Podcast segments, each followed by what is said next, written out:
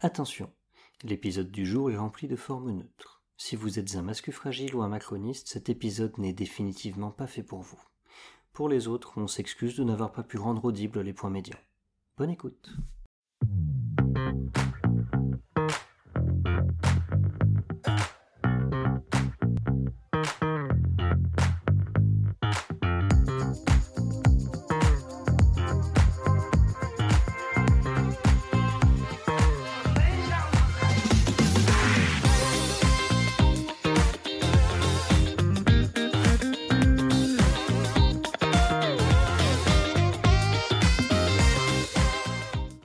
Toutes et bienvenue dans ce deuxième épisode du podcast Du bruit derrière l'écran, le podcast inclusif qui parle de jeux de rôle sans y jouer. Ici, on n'a pas peur de froisser les Jean-Michel réalistes et on joue tout au féminin quand on y pense. Alors bonjour Thomas. Bonjour Alice. Avant de commencer, il me semble qu'on a un errata à faire sur le précédent épisode. Oui, effectivement, je me suis trompé sur une petite donnée juste chiffrée, ce qui n'est pas dramatique, mais bon quand même. En fait, j'avais dit la dernière fois que nos- les rôles, les métiers, nous donnaient deux expertises et qu'on en tirait une troisième sur la table. En fait, les rôles nous donnent trois expertises, donc ce qui euh, nous amène à quatre expertises au total avec l'expertise complémentaire. Voilà. C'est toujours bien de rester dans le détail. C'est vrai. Donc ceci est- étant fait, comment vas-tu? Euh, Ben écoute, euh, ça va. Euh, cette fois-ci, c'est chez moi qui fait moche, alors peut-être que chez toi aussi, hein, oui, aussi. Je peux raconter tout de même que ben, j'ai eu, euh, comme prévu, cette nouvelle partie de Space Horror Stories en présence d'Aldam 6, où j'ai pu tester donc une nouvelle menace. C'est donc la deuxième menace du supplément que je connais, qui était très cool. Petite préférence pour la première, mais ça va, c'est pas bien grave. Et puis j'ai discuté avec lui, donc je suis au courant un petit peu d'une troisième menace inspirée d'un certain film que je t'ai recommandé récemment, mais on ne peut pas dire lequel puisque ce serait un petit peu gâché. Ça donne envie en tous les cas. Pour ma part, hein, quand même, pour répondre sur le mauvais temps, là où je suis, on est dans la bordure tout à fait extérieure. Ça va à peu près de la tempête. Et oui, c'est vrai qu'il y a la tempête en Bretagne, euh, c'est vrai. Donc ça va, bah ça va jusqu'à la région centre, à mine de rien. Et oui. Et puis bah sinon du coup toujours à la tisane, non Et puis bah ce coup-ci j'ai quand même fait un peu les choses. euh, J'ai pris une tisane avec plein d'ingrédients qui viennent qui viennent un peu de loin. Parce que bah parce que la vérité est ailleurs. Et donc si la vérité est ailleurs, ma tisane aussi, y a pas de raison. Voilà. Alors, je comprends pourquoi tu dis ça, mais c'est quand même pas très écologique tout ça. Hein ça n'encourage pas le circuit court. C'est vrai. Tu es cancel, vrai. Alice. Voilà, c'est la fin de l'épisode. Voilà. Merci beaucoup. Allez, au revoir. Non, j'ai même, j'ai même pour te dire, j'ai même ressorti ma tasse en forme de Tardis hein, pour le coup, pour la mettre dedans, parce que, comme j'avais parlé la dernière fois, le jeu de rôle dont on va parler rappelle beaucoup les formats de séries télé. Et oui. Alors bon, de quel jeu s'agit-il? Tu pourrais me demander, dépendant d'impa- d'impatience. Mais de quel jeu s'agit-il, Alice te demande des Je te remercie. Euh, Je eh bien, prie. il s'agit d'un jeu euh, qui se prête autant à la campagne qu'au one-shot. C'est un jeu d'enquête sur des phénomènes surnaturels qui se joue exclusivement avec des D6 et dont le nom est issu d'un format de série, justement. Alors en termes d'œuvres qui pourraient utiliser ce système, alors comme subtilement référencé dans mon introduction, les séries d'X-Files ou de Doctor Who me viennent instantanément à l'esprit.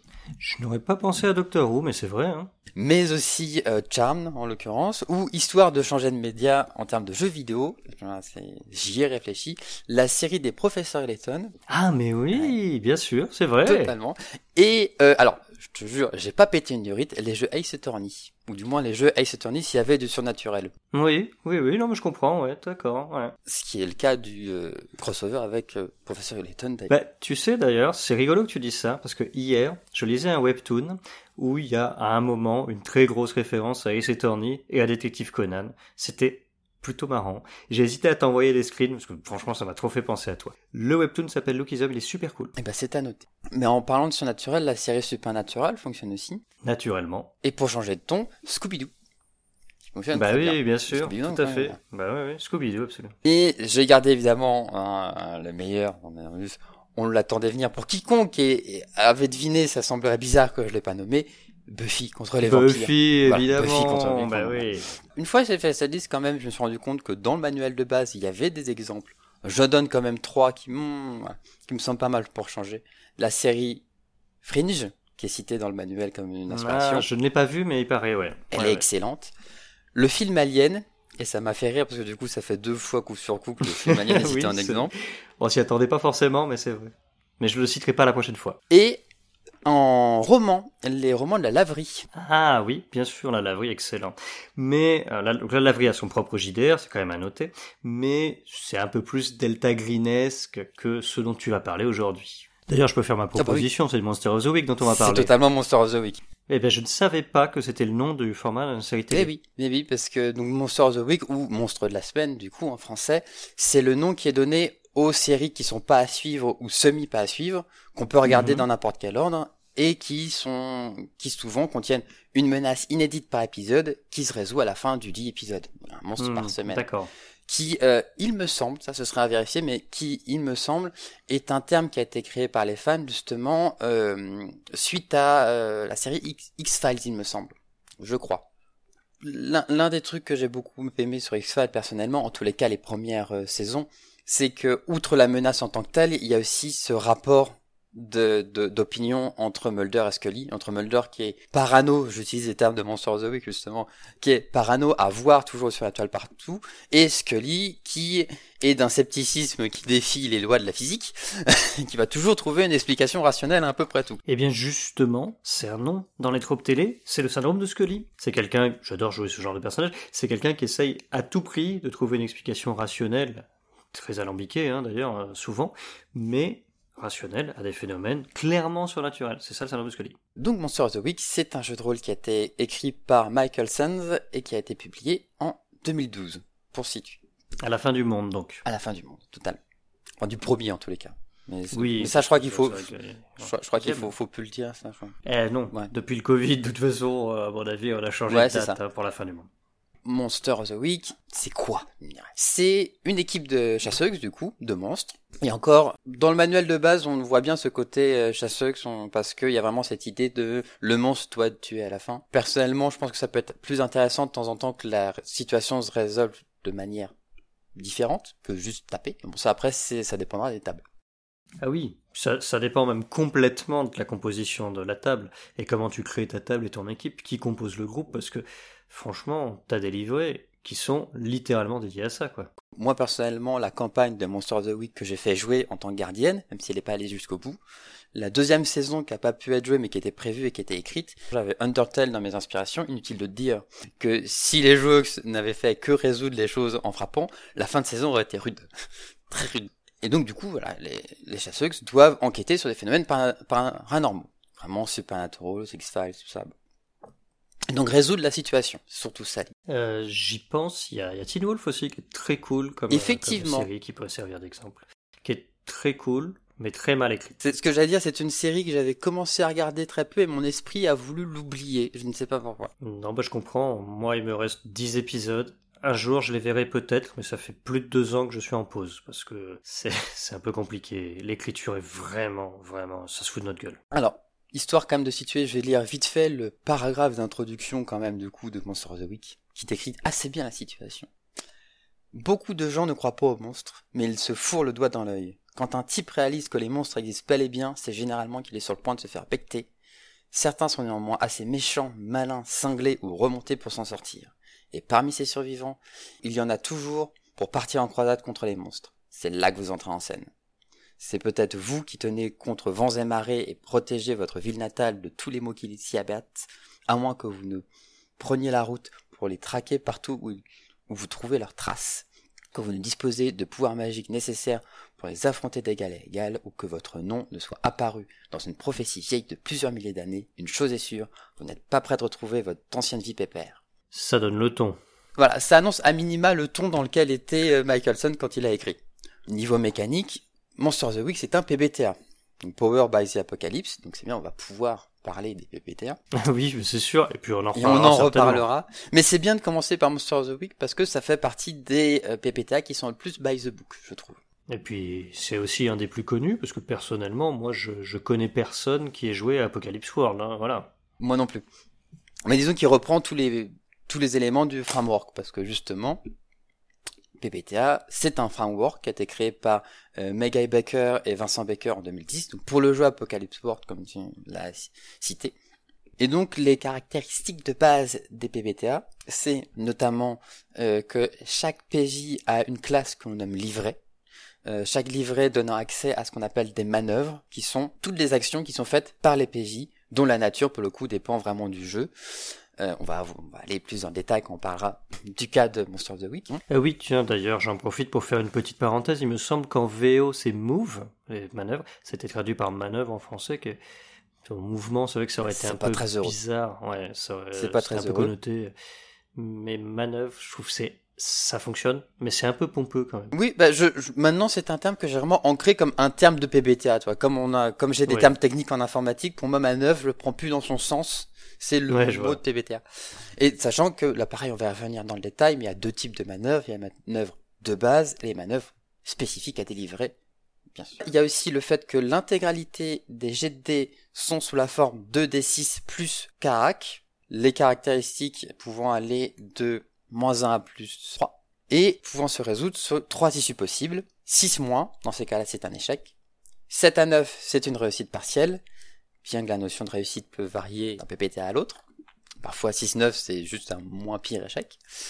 Et 10 plus qui est une réussite totale, tant que ce soit possible. Euh, et puis tu vas avoir les, as les réussites exceptionnelles oui. sur. Ah, ça va être du 12 plus. Mais qui est moins universellement présent. Oui, tout à fait. Mais ça existe dans Monster of the Week, quoi. Oui, tout à fait. Et le nombre de caracs est souvent de 5. Et la somme totale des caractéristiques en début de campagne est souvent de 3.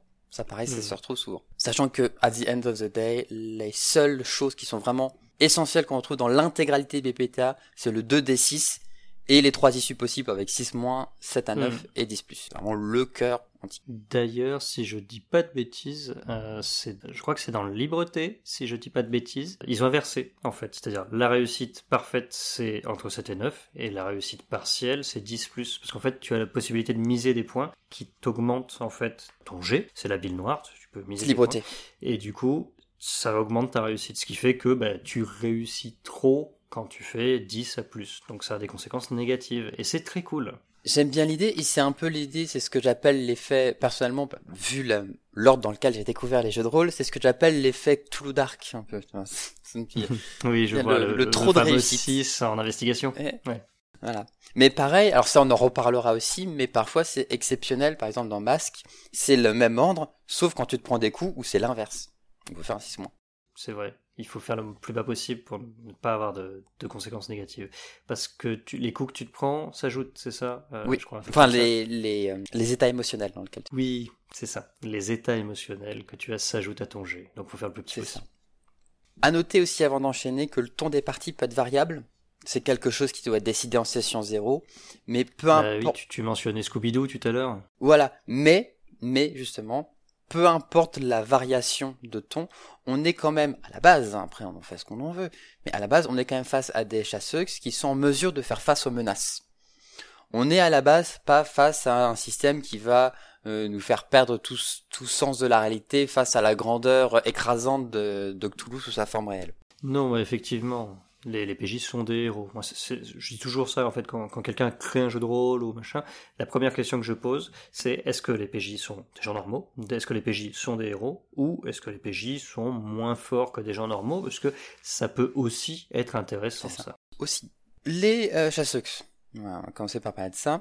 Donc les livrets, il y a euh, 12 livrets de base, donc ce qui est déjà une bonne base. Hein. Alors en termes de livrets de base, on a des profils qui varient de l'élu de la prophétie, Buffy, au hasard, là, à euh, l'espère qui euh, voilà qui sait comment utiliser voilà qui sait utiliser les monstres et tout ça. Euh, ou euh, l'entité divine qui vient qui est une force supérieure qui vient pour accomplir une mission. Là ça peut être par exemple Léo dans le charme typiquement. Ça n'a pas ah besoin d'être extra extraordinaire. Ce n'est que l'entité divine. Bon, en général, c'est quand même plutôt oui, bien sûr. Euh, au niveau martial, censément. Après, tu peux le faire autrement. Effectivement, c'est vrai que tu peux faire un Léo avec les capacités euh, du divin. Disons, voilà, mais disons que il y a les inspirations qu'on peut retrouver et effectivement la, les outils que permettent euh, que permettent tout ça. Pour en citer quand même quelques-uns d'autres que je trouve intéressants, il y a l'impossibilité de jouer un monstre qui est du côté des gentils. Oui, la ce serait Oz ou, ou, Spike hein, d'ailleurs dans Buffy. Hein. Mhm, tout à fait. Ozzy reste pas très longtemps. Angel aussi dans, dans Angel. Ouais. Bah, Angel est cité comme un exemple dans, par rapport à Buffy. Hein. Mais donc, donc voilà, tout ça déjà c'est les livrets de base, déjà de quoi faire. Mais en plus il existe des livrets complémentaires qui sont officiels, hein, qui euh, donc déjà euh, sur euh, en rajoute encore plus. Là, et puis pour vous dire que déjà rien qu'avec les livrets officiels, il y a quand même de quoi faire. On a quand même parmi les livrets officiels euh, le luchador, enfin la luchador quand même, Ah oui, un livret extraordinaire, j'aurais adoré la très précis quand même. Ou encore évidemment la gamine funarde, on a cité Scooby-Doo. Et en plus de ça, il y a évidemment pléthore de livrets non officiels qui ont été créés par la communauté. C'est un truc que j'apprécie beaucoup avec les PPTA, c'est que le format livret appelle beaucoup à faire ses propres livrets. Un livret, euh, en l'occurrence en termes de format, c'est une feuille recto verso format paysage. Il y a trois colonnes par côté, donc six en tout. Et je vais euh, situer les colonnes pour pouvoir parler un peu de ce qu'il y a dessus. Un truc, chaque livret doit être unique. C'est-à-dire qu'il peut pas avoir euh, deux professionnels dans un même groupe, par exemple. Pour la simple et bonne raison que si quelqu'un dans le groupe est professionnel, c'est pas un professionnel, c'est la professionnelle. C'est quelque chose qui est très important parce que justement, les protagonistes sont des héros, des héroïnes, ils sont l'archétype qu'ils qu'ils incarnent, ils sont uniques. Même si dans la plupart des jeux de rôle, les gens naturellement essayent de pas doubler les classes, typiquement, ça reste faisable. Dans, dans Monster of the Week et dans les PPT de manière générale, C'est interdit. c'est contraire à l'esprit. Donc la création euh, de Chasseux se passe comme suit. Ça a été compliqué à écrire parce que je me dis c'est facile à faire, mais quand tu l'expliques ça fait lourd. Alors qu'en fait c'est tout, c'est très simple. C'est très simple en vrai. Très souvent comme ça, il y a plein de jeux de rôle où je trouve, je les trouve hyper simples. Dès que je vais les expliquer, je dis, bon, vous allez comprendre en jouant. Donc euh, la création, tout d'abord, ça se passe dans la deuxième ou troisième colonne du, du recto. Euh, alors je, je mets les deux d'un coup parce que vu que sur certains livrets il y a des illustrations, parfois ça décale. C'est tout con, hein, mais voilà. Donc on retrouve une colonne qui est dédiée à la mécanique spéciale du livret quand il y en a une, mais il y en a souvent une. Typiquement, l'élu par exemple a une destinée qui euh, donc a été écrit un destinée, ça va être euh, préciser comment la destinée a été découverte, quels sont l'héroïsme lié à ce, ce- cette destinée-là. Donc euh, ça peut être de faire preuve de sacrifice ou ça peut être d'avoir des alliés cachés quelque part. Ça peut être plein de choses. Et puis aussi des ruines, des ruines donc qui sont des choses plutôt négatives comme de l'échec, voire la mort potentiellement ou le doute, ce genre de choses. Donc ça, ça par exemple la mécanique de, de l'élu.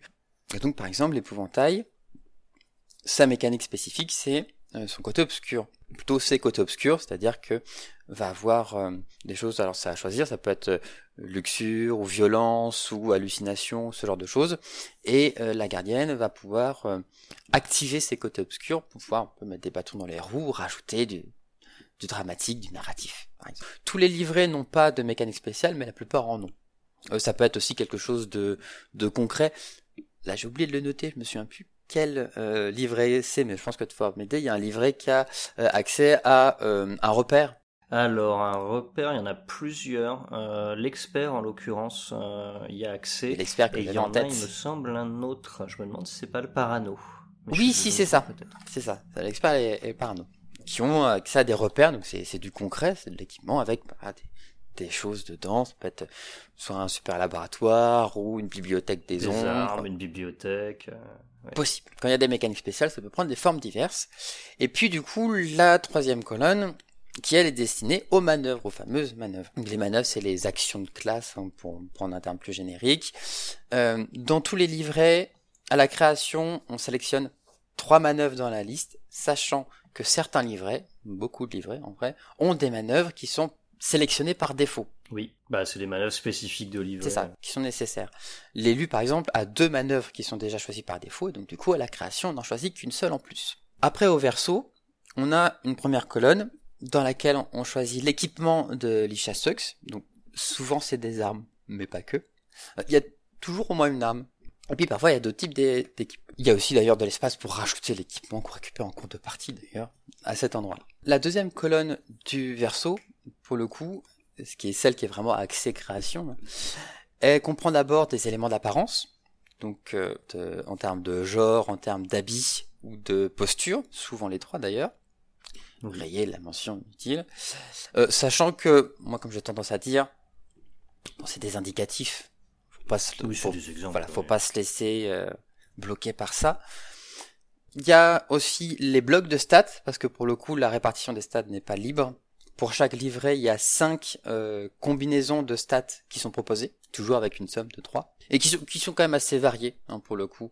Ah oui, ça, c'est vrai, euh, c'est très très varié. très varié. Il y a quelques rares exceptions, mais qui sont souvent dans le positif. Par exemple, le livret magicien, enfin magicienne, tous les blocs de stats possibles ont toujours plus 2 en bizarre, toujours le max en bizarre. Bizarre qui sert à faire la magie. C'est-à-dire que quand il y a des choses qui sont fixées, euh, qui sont quasiment obligatoires en termes de blocs de stats, c'est souvent quand il y a une statistique qui est toujours au max. Parce que oui, les statistiques dans Monster of the Week, comme dans les PBTA de manière générale, peuvent aller de moins 1 à 3, mais à la création en début de campagne, les stats n'iront jamais plus loin que 2, que plus 2 pour le coup. Oui. 3 c'est réservé à l'amélioration. Enfin, euh, et donc là on arrive à la fin de la colonne et de la création. Une fois que chacun et chacune a fini tout ça, on fait un tour de table, chacun présente euh, son chasseux, puis on refait un tour de table et chacun choisit pour chaque autre chasseux à la table, parmi euh, la liste écrite dans le livret, un lien qu'elle a avec euh, chacun et chacune.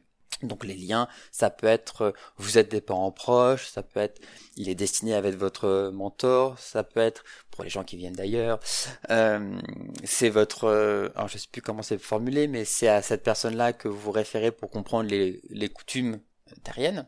Sachant que ça peut être des liens qui sont plutôt euh, dans l'animosité ou dans un passé qui est pas forcément euh, bénéfique, Positif. positif. Ouais. Euh, peut avoir des conflits de base Bah, ça permet de mettre du drama autour de la table dès le début, en positif ou en négatif, c'est super intéressant. Tout à fait. Et donc voilà, une fois que tout ça c'est fait, la création est faite.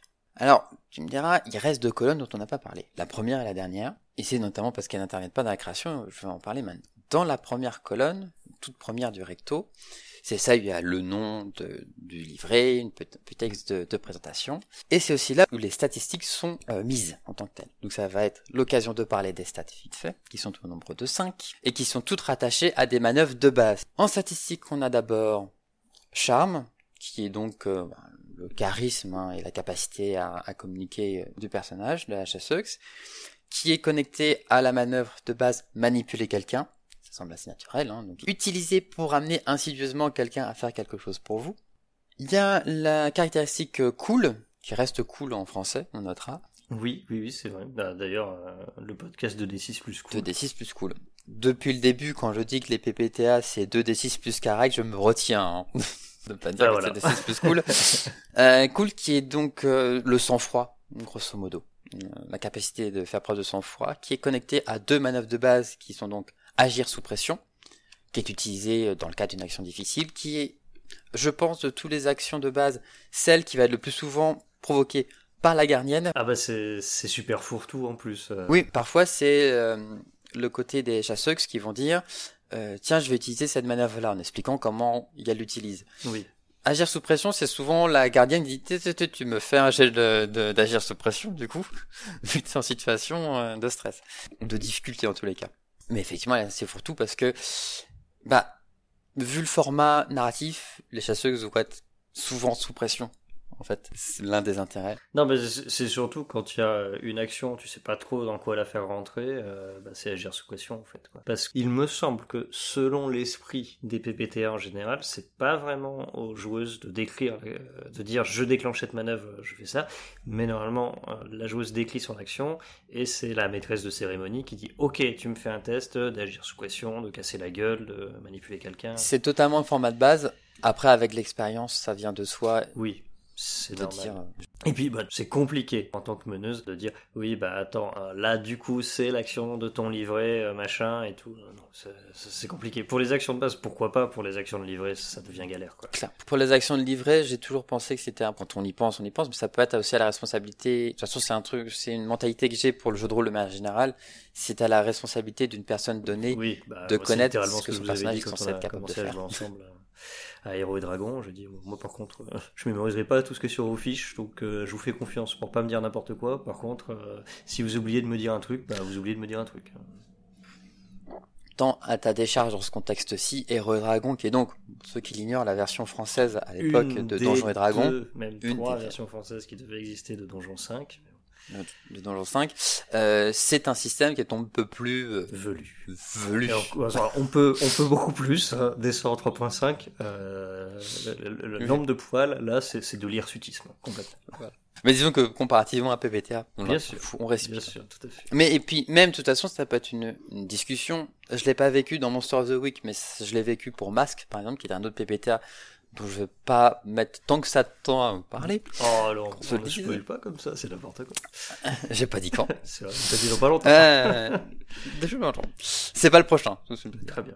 Euh, c'est arrivé euh, de faire une pause, d'avoir une, une action qui était qui était enclenchée par euh, quelqu'un à la table et de qu'on fasse une pause. De, oui, mais alors quelle est quelle est la, la manœuvre qui va le mieux correspondre Eh oui. En regardant les effets que ça qu'est-ce que qu'est-ce qui correspond le mieux? Bah, c'est vrai, on va rester dans la discussion générale du PBTA, du coup, c'est peut-être pas le meilleur moment pour ça, mais c'est vrai que c'est très narratif et en même temps très codifié le PBTA.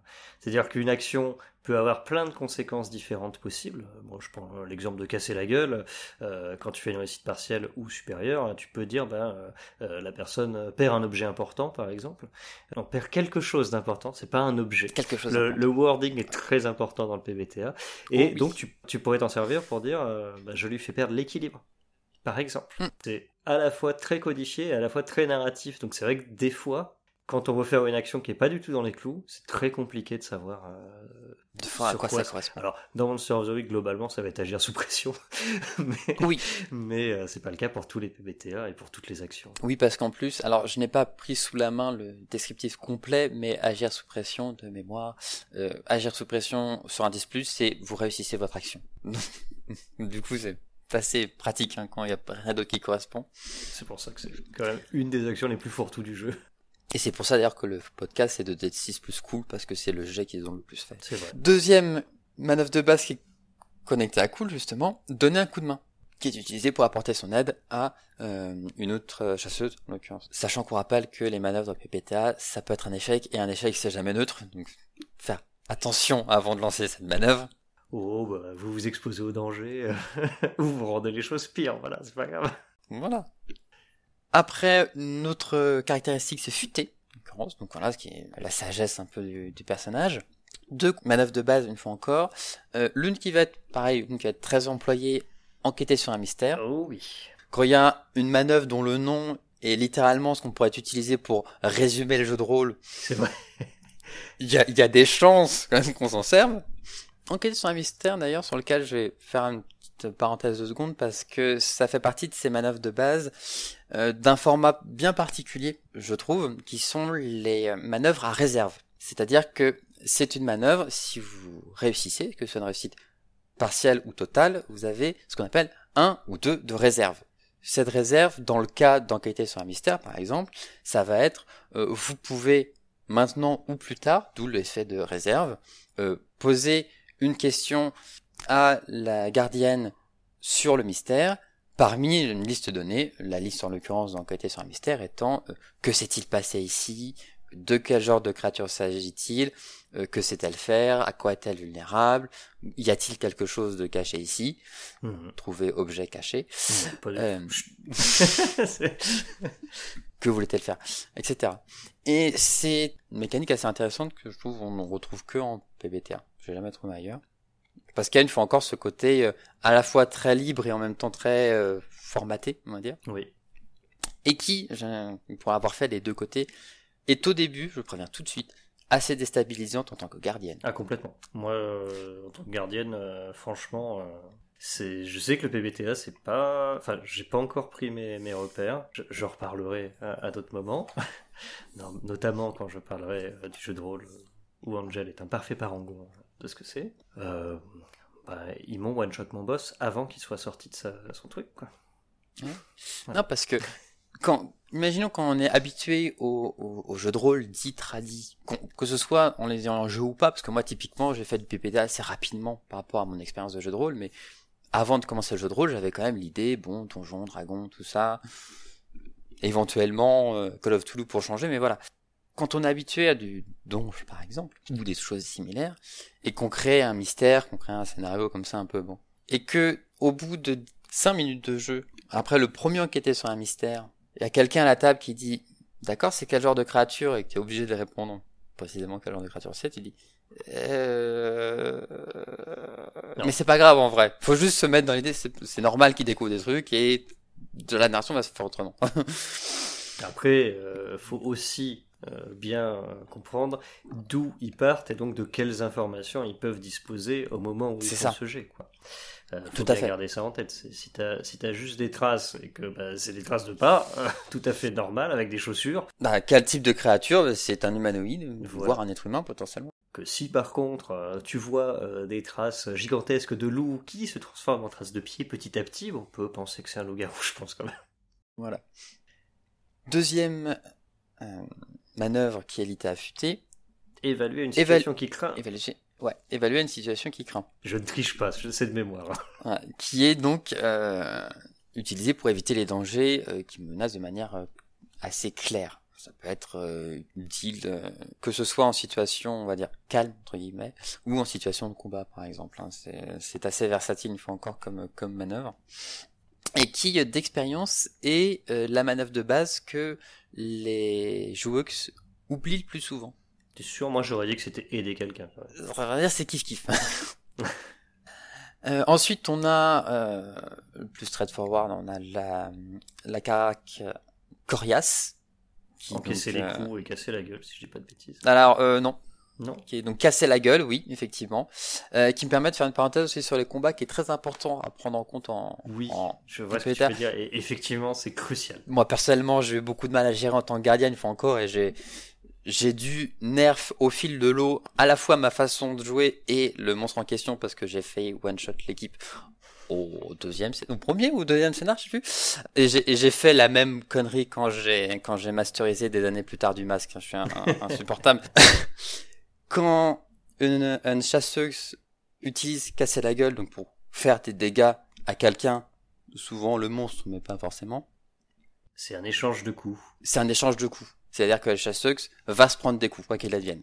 Et éventuellement, si c'est une réussite totale, l'un des effets qui peut être pris, c'est notamment de prendre moins de dégâts. Et donc, du coup, c'est très important de se dire que de base, c'est un jeu qui est vraiment asymétrique. C'est-à-dire qu'on gère pas les figurants, on gère pas les figurants, les sbires et les monstres comme on gère les chasseuses. Et effectivement, dans le combat spécifiquement, faut pas être dans l'idée euh, un coup moins, un coup toi, parce que si tu fais ça, les chasseurs vont se prendre de, beaucoup, beaucoup, beaucoup de coups et ça va très mal se passer. La euh, deuxième euh, manœuvre de Corias, c'est protéger quelqu'un. Eh protéger quelqu'un, parce que voilà, ça, ça parle de soi. Qui, une fois encore, est une manœuvre qui, éventuellement, si on fait un échec, peut être un peu le... Mais t'aurais pu t'abstenir d'essayer d'aider Non, jamais. Et donc voilà, effectivement, bizarre, la dernière euh, qui permet d'utiliser de la magie. Et la magie, c'est la foire à Fabien Roussel. Totalement. La, la magie, pour le coup, on va en parler maintenant.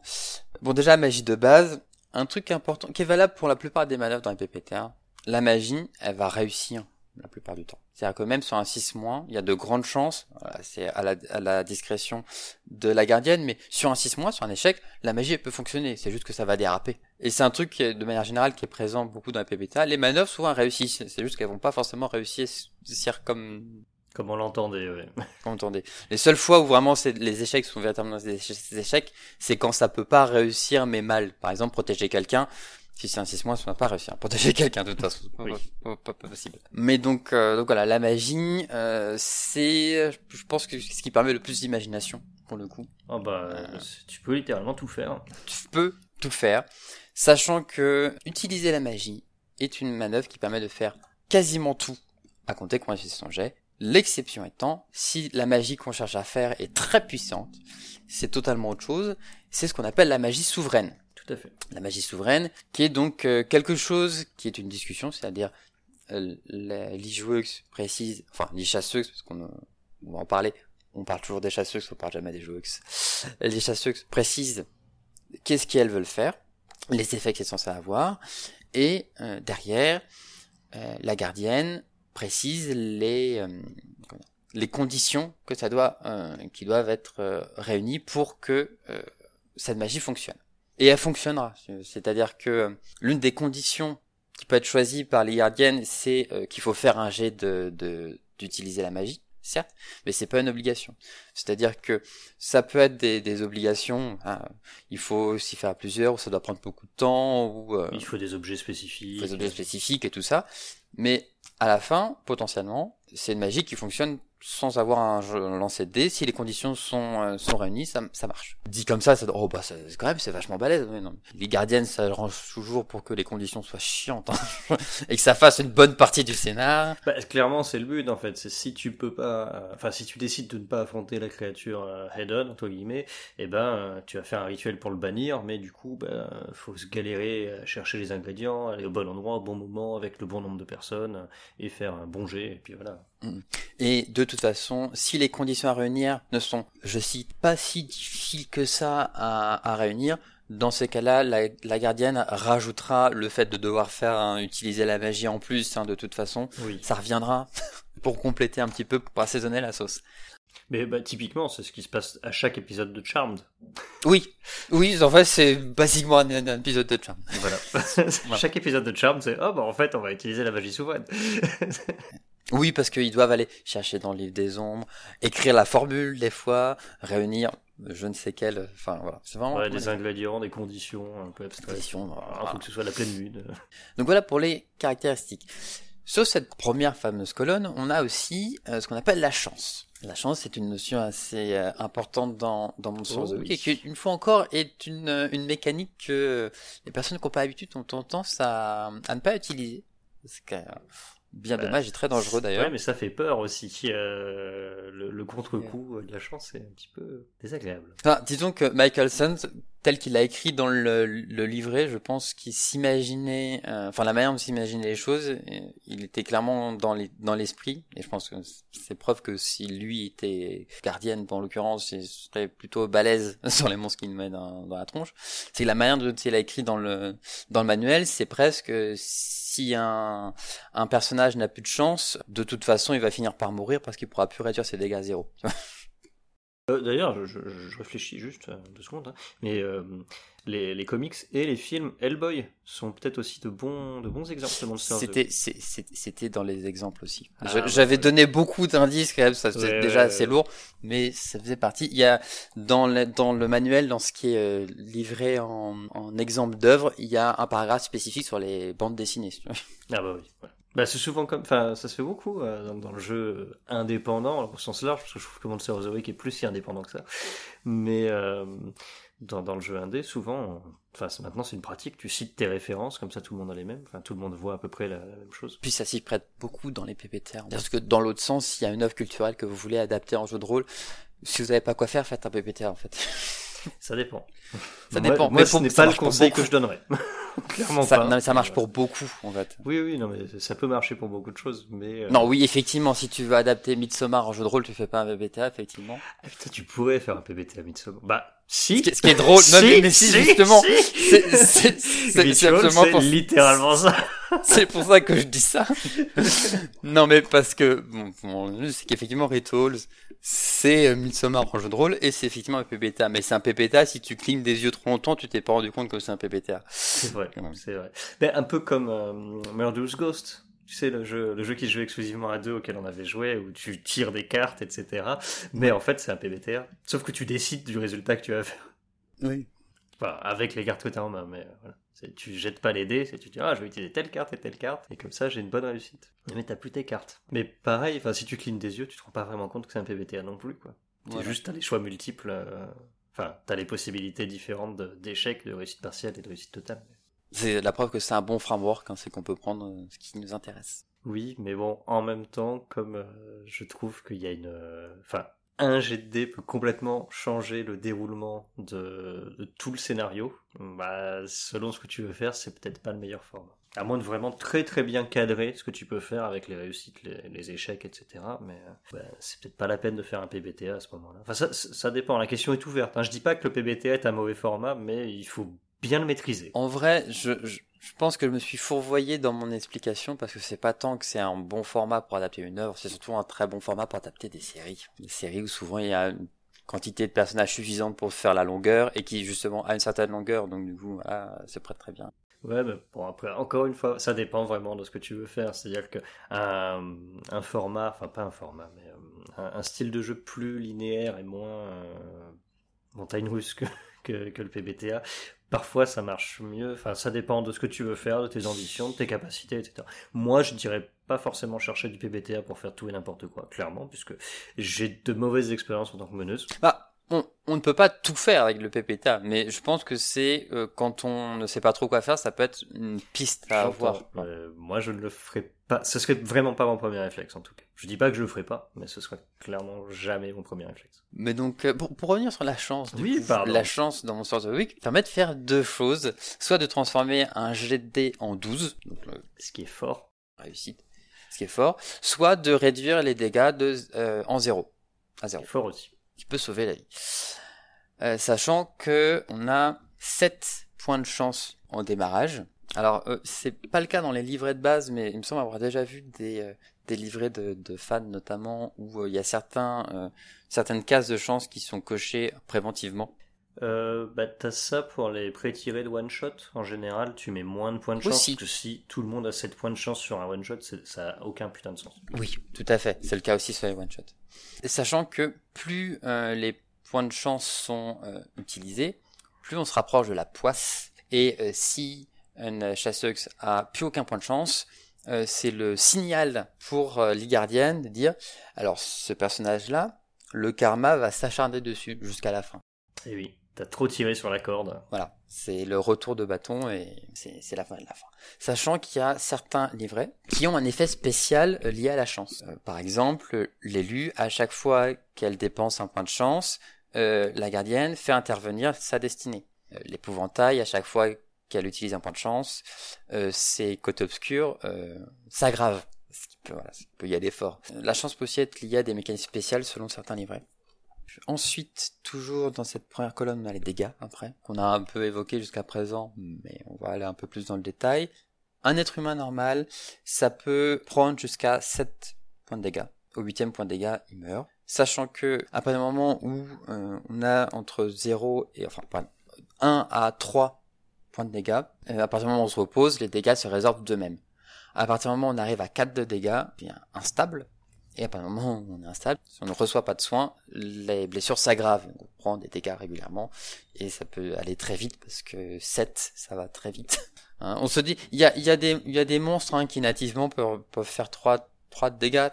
Là, te dis, bon, on a intérêt à ce que ça aille rapidement. C'est pour ça, ça c'est un truc aussi avec Monster of the Week, je trouve est un petit peu entre deux os, c'est que il y a cette écriture qui encourage à se dire, les chasseuses, faut aller casser du monstre, mais dans l'exécution, dans les faits, si euh, le groupe fonce la tête baissée face à un monstre, la campagne va être très courte. C'est-à-dire, ne serait-ce que euh, sans aller cerner les points faibles du monstre, ça sert à rien d'y aller, à moins que tu aies un divin. Parce que justement, le divin a une capacité de mon arme est toujours la faiblesse d'un monstre et mon corps est toujours la faiblesse d'un monstre. Mm, mm. Parce que oui, les, les monstres ont toujours une faiblesse. Et ça fait double dégâts, c'est ça, je euh, Oui. Ça. Après, ça c'est la version de base. Oui. les gardiens éventuellement peuvent interpréter ça autrement. Bah oui, tu pourrais très bien dire, si, tant que tu n'utilises pas la faiblesse, ça ne fait rien au monstre. Et surtout, tu peux, je crois que tu ne peux pas le tuer si tu n'utilises pas sa faiblesse, je crois. C'est possible. Je ne me semble pas l'avoir relu, mais la, ma lecture de la deuxième partie du, manuel a été euh, diagonale. Enfin, tu sais, genre, euh, il me semble, hein, après, c'est, tu peux peut-être le chasser, mais tu peux pas le, régler le problème définitivement, en fait si tu n'utilises pas la faiblesse. ça dépend peut-être des monstres aussi, je, ne sais pas. Moi, j'ai jamais mené du Monster of the Week de toute façon, donc je serais bien en peine de te dire si ce que je dis est pertinent ou pas. Tous les menages que j'ai pu faire, à chaque fois, j'avais des joueuses qui étaient très bien très bien éduqués, ils cherchaient toujours la faiblesse de toute façon. Merci. pas du tout modeste. Je t'en prie. C'était tout le temps toi du groupe qui avait cette initiative, donc bon. Bah, vu que je jouais l'expert aussi, euh, ça joue. Voilà. Ça, ça non mais ça s'y prêtait clairement. Mais du coup, il y a certains livrets euh, où la répartition des dégâts va être différente. Bah, typiquement, euh, jouer le monstre, par exemple, ou dans les livrets euh, officiels euh, supplémentaires, il y a c'est la créature qu'elle s'appelle, je crois. Ouais. Où la, la, répartition des dégâts va pas être la même. Bah, typiquement sur la fameuse table que je viens de citer, où tu étais joueuse, il y avait quelqu'un qui jouait un robot, en l'occurrence, qui était justement une créature. Bon bah ça déjà, il pouvait pas être instable me semble, et euh, il y avait beaucoup plus de, vous pouvez prendre beaucoup plus de points de, enfin de points de dégâts. Ah, c'était, c'est un livret, pas le livret en tant que tel, mais la, les manœuvres qui ont été choisies par ce joueur en l'occurrence, c'était tel que c'était très axé euh, combat, en Oui. l'occurrence. Très confrontation, ce qui était bien pratique. Ce qui était beaucoup moins pratique quand par accident, il a foutu un coup d'épée, longue épée, à l'un de ses camarades. Accident, accident. euh, Les théories sont ouvertes. C'était moi d'ailleurs qui l'ai frappé, non? Oui, c'était totalement toi. C'est ça. C'était trop bien. Me- meilleure scène. euh, enfin, Ouais. meilleure interaction avec V41. Et sa brosse à dents, parce que son appelé, sa- son appelé s'appelait sa brosse. Oui, puisqu'il a sorti de sa bouche, je crois. C'est stupide. Oui. Que de souvenirs. Ouais. Dernier élément de cette première colonne, du coup, il y a le galon. Le fait de prendre des galons, c'est l'expérience dans Monster of the Week. Il y a deux façons de récupérer de l'expérience dans Monster of the Week. C'est d'abord, si on fait un 6 mois, ça paraît que c'est quelque chose qui est très présent dans la PBTA, Oui. on prend de l'expérience quand on fait un échec. Ce que, ce que j'aime bien comme mécanique, parce qu'il y a un peu cette idée, bah, si tu réussis tes DG, t'as pas besoin de ta- d'amélioration, en fait. Bah, c'est ça, on apprend de nos erreurs. Et puis, une autre façon de récupérer de l'expérience, c'est en fin de séance. En fin de séance, en l'occurrence, il y fameux a questionnaire. voilà, quatre questions qui sont posées. Avez-vous démêlé le mystère en cours? Avez-vous sauvé quelqu'un d'une mort certaine, voire pire? Avez-vous pris quelque chose de nouveau et d'important sur le monde? Et avez-vous appris quelque chose de nouveau et d'important sur l'un des chasseurs Parce que il y en a qui ont des secrets. Et donc, euh, si un chasseur donné répond oui à une ou deux questions, il y a le coche une case d'expérience. Et si elle répond oui à trois ou quatre questions, il y a le coche deux cases d'expérience. Sachant qu'à cinq cases d'expérience, vous pouvez prendre une amélioration. La transition est toute trouvée sur notre dernière colonne au verso, qui est donc réservée aux améliorations. Les améliorations, en l'occurrence, pareil, elles dépendent des livrets.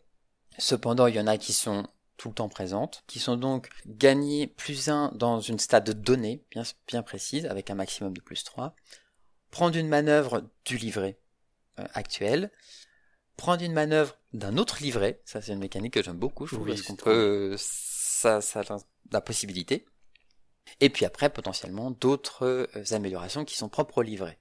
Sachant que chaque amélioration ne peut être prise qu'une seule fois. Alors du coup, il y a des améliorations qui sont doublées, c'est-à-dire qu'elles sont écrites deux fois dans le livret. Du coup, chacune individuellement ne peut être prise qu'une seule fois. Bah, c'est le cas des augmentations de caractéristiques, je crois qu'on peut les prendre deux fois, non? Ah non, non. Euh, en l'occurrence, non. En C'est l'occurrence, prendre non. un mouvement d'un autre livret, tu peux le prendre deux fois, par exemple. Ouais. Et les manœuvres d'un même livret, souvent tu les prends deux fois. Après, il y a des variations sur les livrets, mais souvent c'est celle-ci.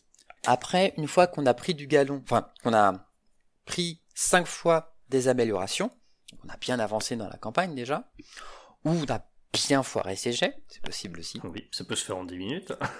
Faites-moi confiance. voilà, j'en connais qui ont beaucoup pexé. Oh là là, oui. on peut prendre ce qu'on appelle des améliorations avancées. Pareil, les améliorations avancées, il y en a qui sont propres au livret et il y en a qui sont tout le temps présentes. Il y a le fameux gagner plus 1 dans n'importe quelle caractéristique, ce coup-ci, toujours avec un maximum de plus 3. Changer le type de chasseuse, donc on change de livret, sachant que la gestion du changement de livret n'est pas expliquée dans le manuel, c'est à la discrétion de la gardienne de voir qu'est-ce qui est perdu, qu'est-ce qui est gardé faut voir ça, ce qui est pertinent narrativement. Parce que de toute façon, vu que les chasseuses euh, vont pas évoluer à même rythme, il est euh, évident qu'il va y avoir parfois des gens qui ont beaucoup plus de, de manœuvres que d'autres, beaucoup plus de ressources que d'autres, et c'est pas forcément un problème, vu que tout le monde fonctionne en groupe. Ouais. Et euh, non, je suis plutôt vraiment une partisane. Tant que c'est logique que ça garde, on garde. Mhm, c'est vrai. Mais typiquement, voilà, un parano qui a un, qui a un repère, bon, s'il change de livret et, et qu'elle devient magicienne, il n'y a pas de raison qu'elle perde son repère C'est vrai. pas de bon sens. Euh, Il y a aussi la possibilité de créer une seconde chasseuse pour pouvoir euh, la jouer en plus de celle-ci. Pas en même temps, hein, mais selon les scénarios. Enfin, techniquement ce serait possible, en même temps ça dépendrait de si euh, et euh, les joueuses et euh, les gardiennes se sentent d'attaque pour ça. Ça me semble assez compliqué à Oui, faire. c'est pas évident. Mais voilà, ça peut permettre d'avoir, euh, voilà, de varier la sauce selon les scénarios, et puis de, aussi de, de faire, de faire plus de narration, bien sûr. Il y a, pareil, toujours présent en amélioration avancée, le fait de pouvoir cocher deux manœuvres de base comme avancées. Oui. Ce que tu évoquais tout à l'heure, c'est-à-dire que ça donne un nouveau type de résultat, c'est-à-dire que sur un 12+, ça fait un résultat encore meilleur. Toutes les manœuvres de base, c'est celles qui sont connectées, euh, qu'on a évoquées tout à l'heure. Ça n'arrive pas souvent, mais quand ça arrive. C'est spécifiquement pour cette raison-là que les points de chance ne transforment pas les jets en 10+, mais spécifiquement en 12. Parce que ça active du coup L'action avancée, absolument. Et puis, euh, dernière euh, amélioration avancée qui est toujours présente dans tous les livrets, c'est la retraite bien méritée. Donc on arrête avec ce, ce personnage-là, quoi. Ce qui est bien de donner une fin euh, narrativement positive à un personnage et pas de le Totalement. faire euh, user jusqu'à la corde. Mais Totalement. bon, c'est vrai que dans le cadre d'une campagne et tout, bon, il y a des moments où ça peut s'y prêter, je suis d'accord, mais c'est pas ce à quoi on pense initialement Ouais. en récompense euh, d'amélioration avancée, mais en fait, c'est vrai que c'est pas bête des fois. Oui, non, totalement. Oui, on notera que, ça je l'ai évoqué un peu tout à l'heure, mais je fais un point d'honneur à le repréciser, il ne faut pas se sentir restreinte par l'utilisation rigide du système. Notamment, bah, notamment à la créa, c'est pour ça que je, l'évoque maintenant. Euh, C'est-à-dire que s'il y a un équipement qui est logique vu le concept de l'équipe, et qui n'est dans qu'un livret, bon, on rajoute tout simplement. Hmm. Typiquement, si le concept de l'équipe, c'est euh, un groupe qui vadrouille, qui est en road trip et qui va à la recherche des monstres, Oui, ils ont un véhicule. ils ont un véhicule nécessairement. Là, on, ra- on rajoute le Scooby Van et puis voilà. Et c'est valable de manière générale. La gardienne. La gardienne, alors un truc quand même qui est important à rappeler. Monster of the Week, c'est un jeu d'improvisation. Donc il va falloir improviser. Message à toutes les gardiennes. Vous ne pourrez pas tout préparer à l'avance. Mais Clairement. vous aime bien quand même. On prépare, alors ce qu'on prépare à l'avance, on prépare les monstres, les lieux et les figurants, les sbires, dans leur identité, mais c'est tout. Il y a juste les grandes lignes, en somme. Bon après, si on commence à bien connaître ces joueurs, on peut anticiper les réactions qui vont avoir lieu, on peut s'imaginer, on peut mettre plus euh, de réflexion à tel type d'action en disant il y a de grandes chances que ce soit ça.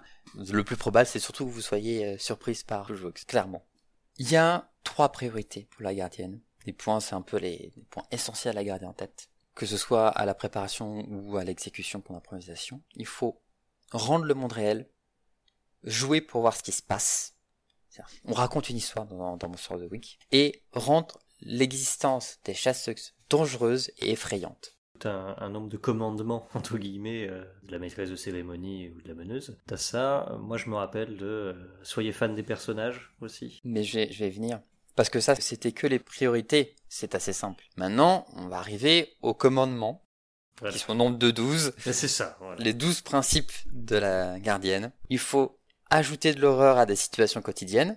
Parce que oui, je l'ai pas précisé, mais de base, Monster of the Week se passe dans notre époque contemporaine. Oui, alors tu peux le modifier, mais c'est pas grave. Enfin, la vie quotidienne, c'est pas forcément contemporain, c'est juste euh, Bien sûr. un peu de mystère. Et bah, même si on prend une table Scooby-Doo, euh, dans le monde Mhm. contemporain quand même, c'est vrai, mais bon, euh, bah, il y a de l'horreur dans Scooby-Doo, jusqu'à ce qu'on se compte qu'il n'y en a pas. Mais... Sauf dans un fameux spécial Halloween où il y avait véritablement du surnaturel. Ça a existé dans Scooby-Doo. Qui était un très bon épisode d'ailleurs. Vous adressez aux chasseurs et pas aux joueurs. Utilisez des manœuvres de gardiens. Parce que oui, les, les, les gardiennes ont des manœuvres. Mais jamais leur nom. On ne cite pas les manœuvres de, de gardiens. Être fan des chasseurs, ça tu l'as cité. Oui.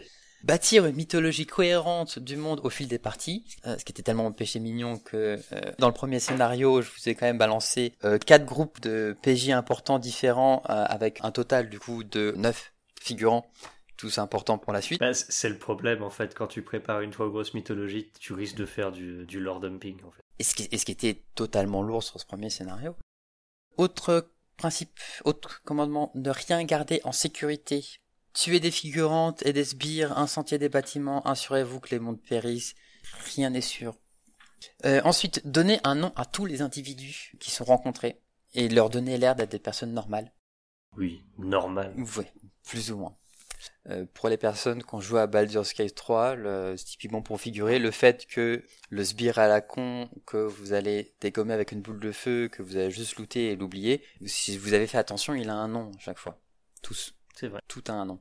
Pareil pour Monster of the Week. Tout doit avoir un nom. Tout a une existence en dehors de l'histoire. Ensuite, il faut poser des questions et construire à partir des réponses qui vous sont données. Ça, on va potentiellement y revenir, mais les parties de Monster of the Week, ce sont des discussions. C'est des échanges. Ensuite, il faut donner parfois aux chasseurs ce qu'ils ont mérité, pas ce qu'elles voulaient. Ça peut être positif ou négatif, on notera. Oui.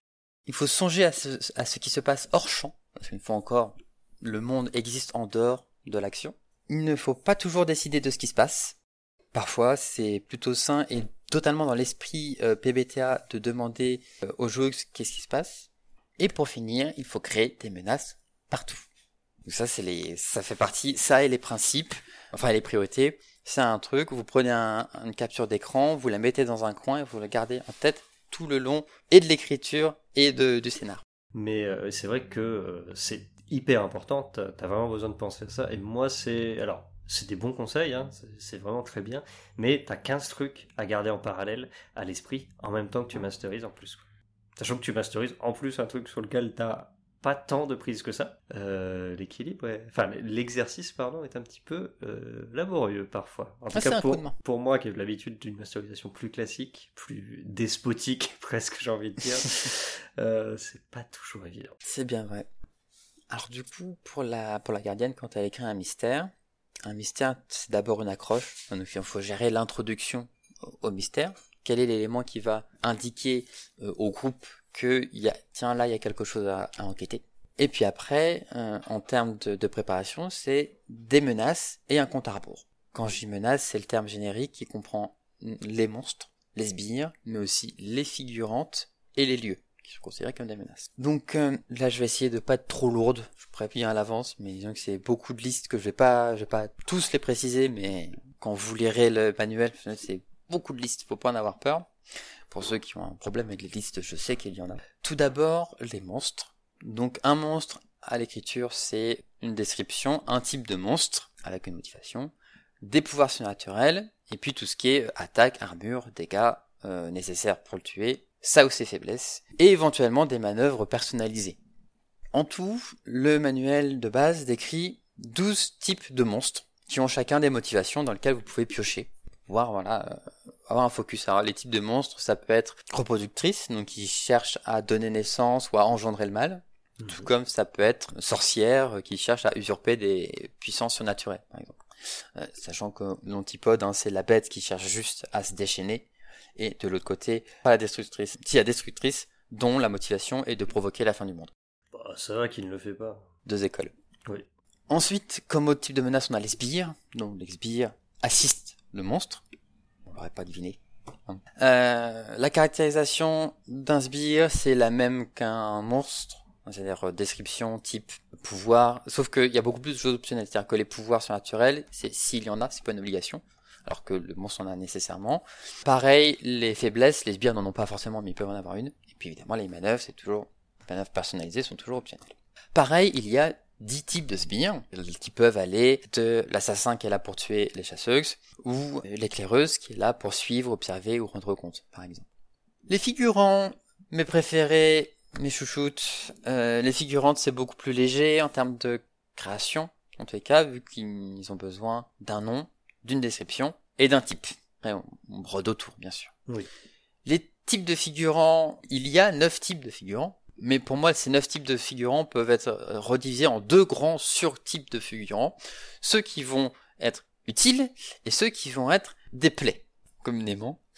Parce que comme type de figurant, on a par exemple la victime, dont la motivation inconsciente hein, est de se mettre en danger. Oui. Moi, le rôle de narration va de se mettre en danger.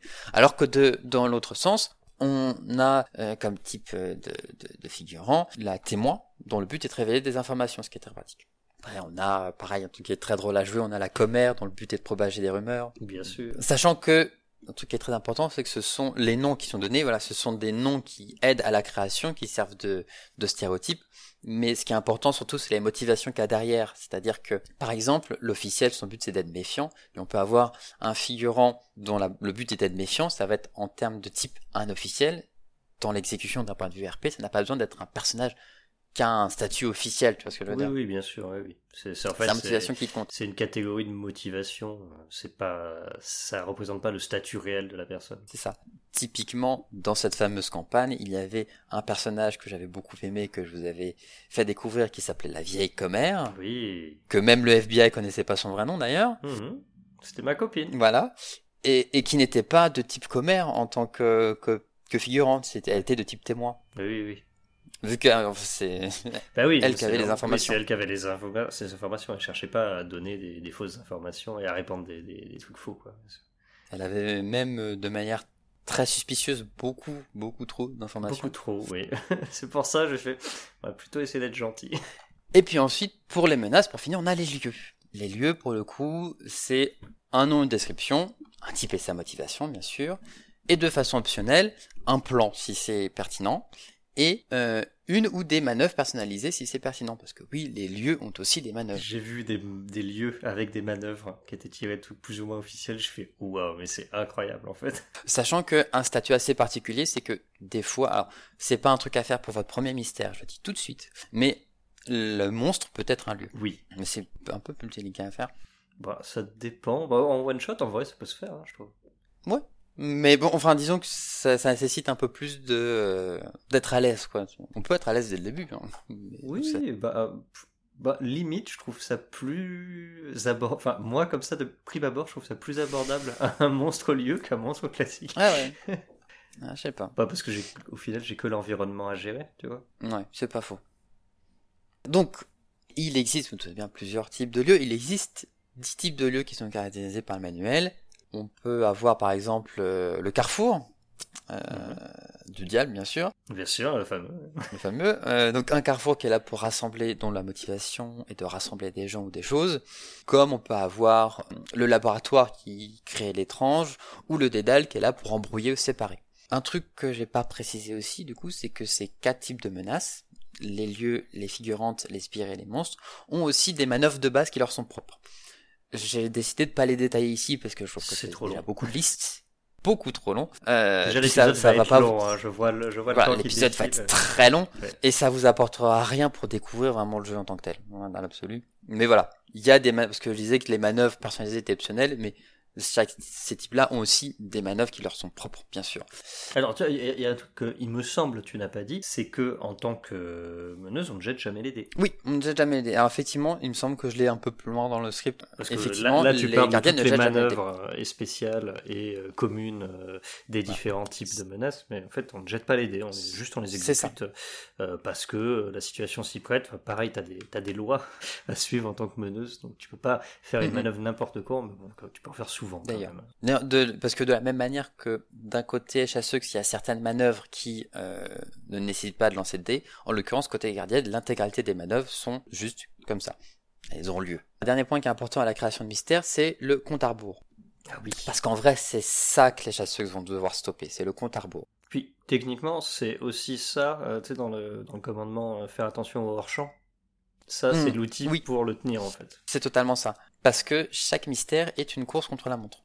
Si on arrive à la fin du compte à rebours sans arrêter le monstre, c'est la fin, c'est perdu, la catastrophe a lieu. Catastrophe de format divers selon la menace. Bien sûr. Alors, pour, pour éviter de mettre fin à la campagne, faute de fin du monde, il est possible que la situation soit stabilisée par une entité extérieure, mais ce sera jamais sans conséquence. Bien sûr. le coup. C'est quand même un échec cuisant. D'un point de vue écriture, les différentes étapes sont décrites avec la durée du jour, c'est-à-dire on parle le jour, c'est au début, puis il y a la pénombre, le crépuscule, le coucher de soleil, la tombée de la nuit, et à minuit c'est la fin. Ça c'est pour se repérer. Après, le, vrai compte à rebours, il peut être d'ailleurs souvent sur plusieurs jours, sur des jours divers, voire même moins d'une journée potentiellement. C'est un peu plus délicat à faire. C'est une durée euh, variable, et donc à chaque étape, c'est un milestone en l'occurrence. On rajoute un cran, la menace, avance un peu plus dans son but, qu'il soit conscient ou pas d'ailleurs. Et plus on avance, plus les choses vont être délicates. Moi personnellement, ça, ça dépend des mystères, hein, évidemment, faut voir ce qui s'y prête, mais ce que j'aime bien à l'écriture, c'est plus on avance dans le compte à rebours, plus le monstre euh, va être puissant. Oui, ou résistant. Ça, ça fonctionne bien. Ça, ça marche bien. Ça fonctionne bien, et une fois que les joueurs, pour le coup, là je parlais des joueurs, se rendent compte que ça fonctionne comme ça, au bout de deux trois mystères, ils ont pris le coup, ils font le compromis entre on essaye de préparer, il va peut-être pas falloir tarder trop. Mais ça peut être aussi, par exemple, des dégâts extérieurs qui sont faits, ou une figurante qui se fait enlever, ou voire qui meurt d'ailleurs, parce que quand on arrive loin, parfois il y a des dégâts irrémédiables, bien sûr, sans forcément arriver à milieu. On l'a évoqué, la gardienne a aussi des manœuvres qui lui sont propres, bien sûr. Pareil, je vais pas en faire la liste, elles sont assez longues, mais c'est des choses qui, entre guillemets, un peu de soi. C'est bien de les avoir pour euh, se donner des idées, mais en vrai, techniquement, si on fait 100 et qu'on y va au fil de l'eau, enfin, on les exécute sans s'en rendre compte. Parce que c'est des choses comme les séparer, euh, révéler un problème. Infliger des dégâts. Infliger des dégâts, retourner des leurs manœuvres contre eux, contre eux, c'est mmh. toujours très drôle. Ah, c'est toujours très drôle, mais il faut toujours se souvenir de ce commandement. La gardienne est fan des chasseux. Oui. Ce sont les personnages principaux du, de l'intrigue. Là, du coup, on a fait un peu le, le tour, mais quand même pour situer le déroulé en soi d'une séance. Une séance, ça dure, enfin un scénario, ça dépend comment vous l'écrivez, mais de base un mystère de Monster of the Week, ça dure entre 2 et 4 heures, souvent. Donc le, but des chasseurs, c'est toujours, c'est toujours de trouver les monstres et de les arrêter. On a l'accroche, si on est, on va dire qu'un mystère, une séance, bien sûr, ce sera plus simple. L'accroche, ils commencent à enquêter, ils doivent enquêter, trouver le monstre et les arrêter. Et la séance est toujours dans le dialogue. Il y a l'accroche de base, les joueurs agissent, la gardienne réagit, etc., etc., et ça réagit à l'action de l'autre. Et c'est vraiment une conversation. Donc j'ai juste à parler des arcs, car de la même manière que même dans les séries pas à suivre, sauf les séries pas à suivre humoristiques, mais c'est un cas particulier, mais même les séries pas à suivre euh, de type Monster of the Week, hein, comme bah, Charm ou Buffy, tout ça, il y a toujours tout de même des fils rouges. Oui. Quand même une évolution sur le long terme. Et ces fils rouges, ils sont présents dans Monster of the Week aussi, c'est ce qu'on appelle les arcs. Donc c'est une mécanique d'écriture qu'il faut, pareil, garder en tête parce que ça permet de faire évoluer le monde, en l'occurrence, et aussi d'impliquer de manière plus directe potentiellement les, les chasseux.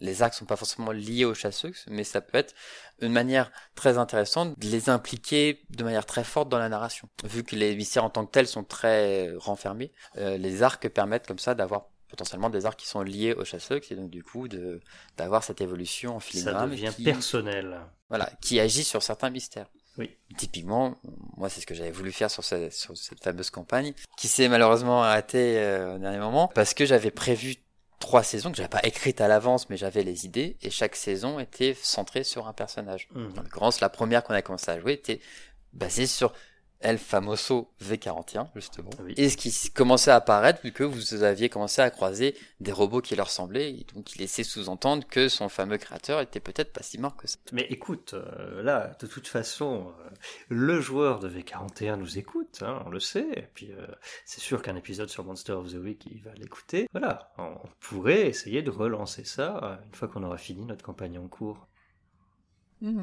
C'est une, c'est une possibilité. Eh oui.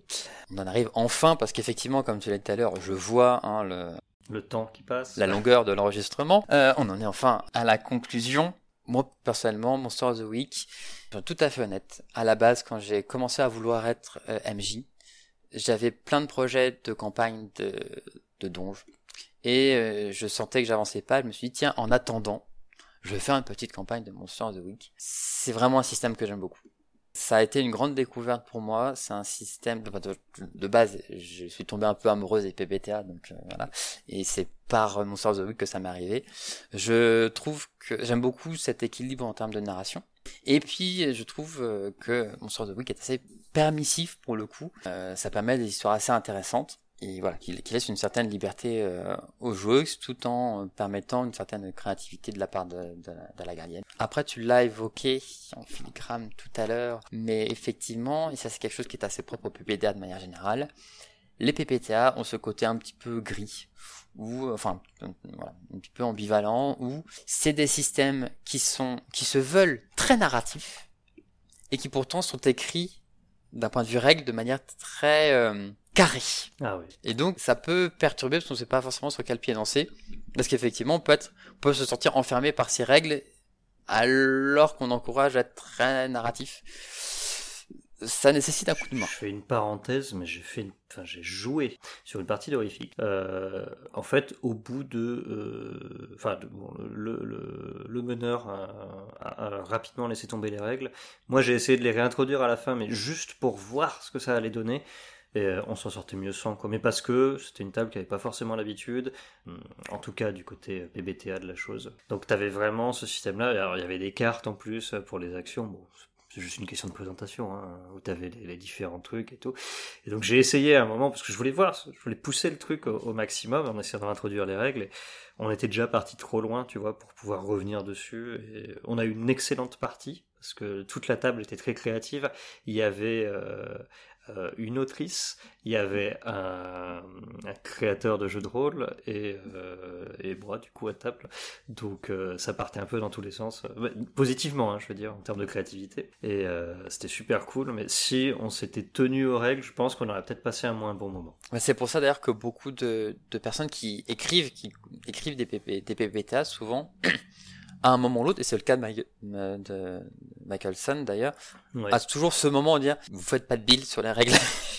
Paraphrase, hein. mais voilà, c'est un coup, faut prendre le, le, coup de main du. Euh, ça peut être perturbant ce côté euh, très carré, pourtant euh, allez-y discuter. Alors moi pour ma part, j'ai enfin terminé.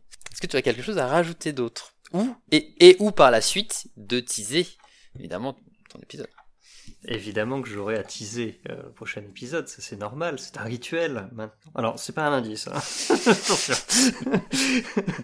Mais euh, euh, bah, non, j'ai pas grand chose à rajouter. J'ai pris la parole euh, tout au long de l'épisode justement quand j'avais des choses à dire. Je vais donc pouvoir teaser le prochain épisode. Écoute, je pense que tout ce que je vais dire, c'est que le titre du jeu mentionne très clairement les dragons. Je pense que c'est suffisant et ça ne fait pas partie des indices que je vais donner. Ouais. C'est intéressant parce qu'on peut toujours se demander ce fameux va-t-il oser si tôt ou pas? Écoute, pourquoi pas? On n'est pas obligé de toujours parler de jeux hyper underground, euh, pas connus, voire pas sortis pour certains. Donc euh, voilà. Mais voilà, je dis juste, euh, ouais, je peux dire que j'ai écrit 32 fois le mot dragon dans mon script. Eh oui, quand même, quand même, quand même. Donc les dragons ont une importance réelle dans le jeu de rôle dont je parlerai la prochaine fois. Voilà, c'est tout ce que j'ai à dire. Euh, je pense qu'on peut euh, dire au revoir, euh, euh, puisque 1h39 d'enregistrement. Oui, voilà. Je pense qu'on peut dire. On peut dire au revoir. je- Eh bien, euh, gros bisous, et puis faites attention en lançant des dés à bien garder votre cool. Et n'oubliez pas que la vérité est ailleurs, évidemment.